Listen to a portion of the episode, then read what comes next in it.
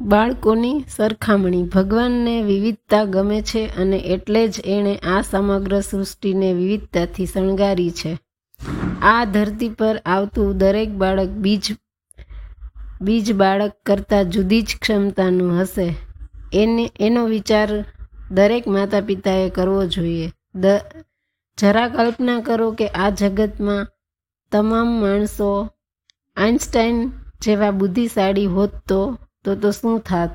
ભગવાને દરેકના ઘરે જુદી જુદી ક્ષમતાવાળા સંતાનો આપેલા છે. બીજા કોઈની સાથે આપણા સંતાનોની સરખામણી કરીને એની ક્ષમતા બહારની અપેક્ષાઓ રાખીશું તો ઉલટાનું આપણી સંતાનરૂપી ગાડીને પણ નુકસાન થશે. તમારે ડૉક્ટર કે એન્જિનિયર બનવું હોય તો એ માટે ખાસ પ્રકારની તાલીમની જરૂર પડે છે. પણ મા બાપ જેવી અત્યંત મહત્વપૂર્ણ ભૂમિકા ભજવવા માટે કોઈ પ્રકારની તાલીમ વ્યવસ્થા નથી. દરેક માતા પિતાએ સૌ પ્રથમ સૌ સૌ પ્રથમ તો એ સત્ય સ્વીકારવું પડશે કે એમના જીવનની સૌથી અમૂલ્ય મિલકત એના સંતાનો જ છે અને એ મિલકતનું જતન કરવા માટે ભૌતિક મિલકતોની જાળવણી કરતાં પણ વધુ ધ્યાન આપવું પડશે. ભગવાને જેવું સંતાન આપ્યું છે, એ સંતાનને સ્વીકારીને એની એની કોઈ સાથે સરખામણી કર્યા વગર આપણે એના વિકાસ માટે જે કંઈ પણ કરી શકીએ એ કરવું જોઈએ.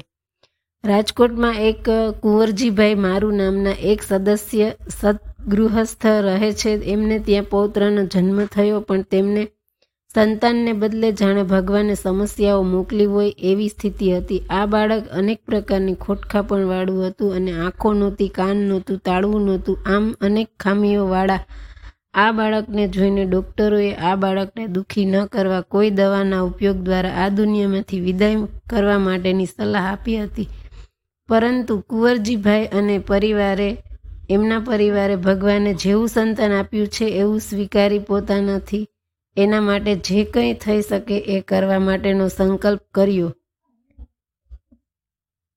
એ બાળક પણ ઘણા ઓપરેશન થયા.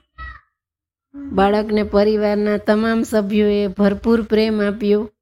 બીજા કોઈ બાળકો સાથે સરખામણી કરવાને બદલે આ બાળકની ક્ષમતા પ્રમાણે એને તાલીમ આપવાનું ચાલુ કર્યું અને આજે પરિણામ સ્વરૂપે ઉમંગ મારું નામનો આ બાળક ખૂબ સારો ગાયક કલાકાર છે.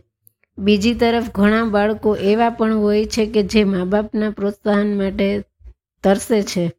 એટલે જ મા બાપને પણ વિચારવું જોઈએ કે સંતાનો પાસે અપેક્ષા ચોક્કસ રાખીએ, પણ એમની ક્ષમતાનો પણ વિચાર કરીને બીજાની સરખામણી કરીને નહીં.